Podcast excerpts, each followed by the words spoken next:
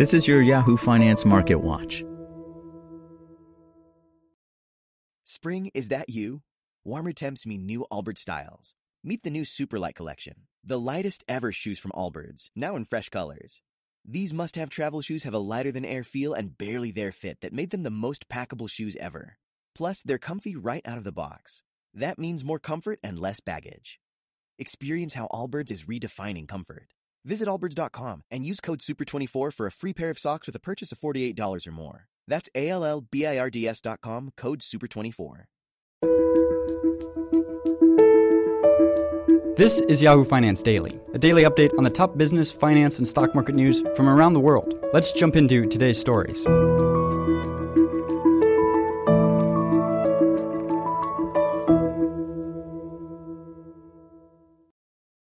Investors this week are poised to receive a number of key economic data reports offering the latest look at the state of inflation in the U.S., with investors and consumers alike jittery at the prospects of rising prices during the post pandemic recovery. The U.S. Bureau of Economic Analysis will release its April Personal Consumption Expenditures, or PCE, index on Friday.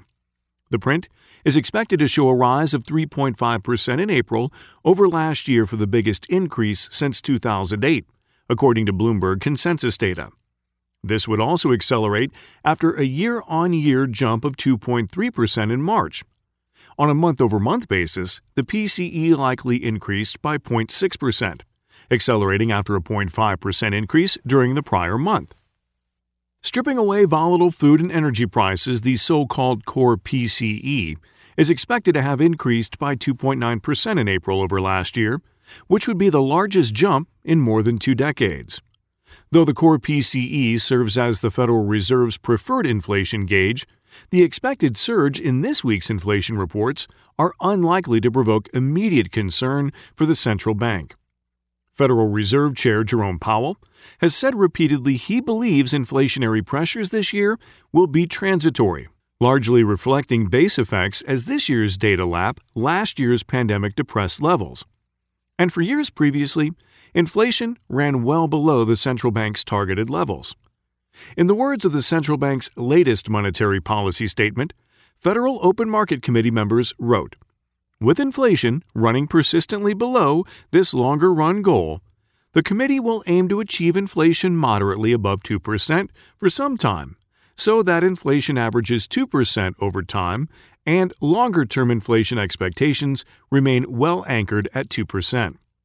In other words, the Fed has suggested monetary policy would remain as is with interest rates near zero and the Fed's asset purchases taking place at a rate of $120 billion per month as the economic recovery out of the pandemic progresses. Still, the market has suggested it might need more convincing before agreeing that the jump in inflation will not be long lasting or prompt a change in the Fed's current ultra accommodative monetary policy positioning. Longer duration assets, like growth and technology stocks, have especially come under pressure in recent months amid inflationary concerns, given prospects that higher rates might undercut future earnings potential. The information technology sector has sharply underperformed the broader S&P 500 so far this year, reversing course after outperforming strongly in 2020. Markets have basically made inflation the battleground issue for determining whether or not it's really this rotation trade that'll win out the rest of this year, or whether it's the tech and growth stocks that won out last year. James Liu, Clearnomics founder and CEO, told Yahoo Finance last week. You've seen this bounce back and forth throughout the course of this year. Heading into this week's PCE report, a number of other inflation prints have also exceeded expectations, pointing to an increase in both consumer and producer prices. Government data showed that headline consumer prices surged by a faster than expected 4.2% last month. Excluding food and energy, prices jumped 0.9% in April and were up 3.0% over the year. And producer prices also came in higher than expected, with core producer prices rising 4.1% in April over last year versus the 3.8% increase expected. These stronger than expected increases could portend some upside risk to this week's PCE print, some economists suggested. The April CPI data were stronger than our expectation, suggesting a more front loaded impact from transitory factors, pressure from semiconductor shortages, and the resurgence of demand for sectors affected by the pandemic. Nomura chief economist Lewis Alexander wrote in a note Friday. Given that the core PCE price index is a chain weighted index, an expected rise in spending for COVID sensitive services could amplify the magnitude of corresponding prices. Consumer confidence. Updated readings on sentiment among consumers are also due for release this week. On Main Street, consumers have also observed rising prices. Inflation concerns have weighed on sentiment, even as COVID 19 cases drop and more businesses reopen following widespread vaccinations. Consumers have taken notice of rising inflation, as evidenced by Google Trends and the University of Michigan survey. Bank of America economist Michelle Meyer wrote in a note referring to the University of Michigan's surveys of consumers. The expectation is increasingly for higher inflation, even if dominated by transitory stories. And we believe there is risk for further upside in the near term. But over the medium term, we expect expectations to cool alongside the core inflation trajectory, albeit to a higher trend. In the University of Michigan's preliminary May Consumer Sentiment Survey, the headline index tumbled to 82.8 from 88.3 in April due to higher inflation, the highest expected year ahead inflation rate, as well as the highest long term inflation rate in the past decade. Richard Curtin, chief economist for the University of Michigan's Surveys of Consumers, wrote in a note at the time. However, he added that consumer spending will still advance despite higher prices due to pent up demand and record saving balances. The University of Michigan's final May sentiment print, due for release on Friday, is expected to firm slightly to 83.0. Other sentiment surveys will likely show similar dips for May, due in part to rising price pressures.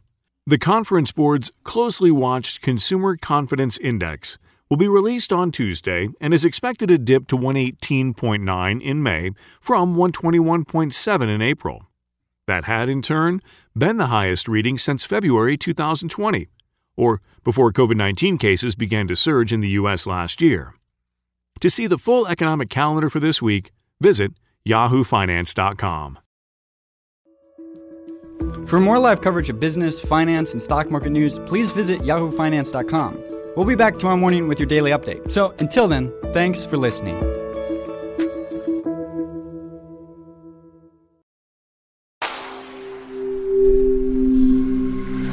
Spoken Layer.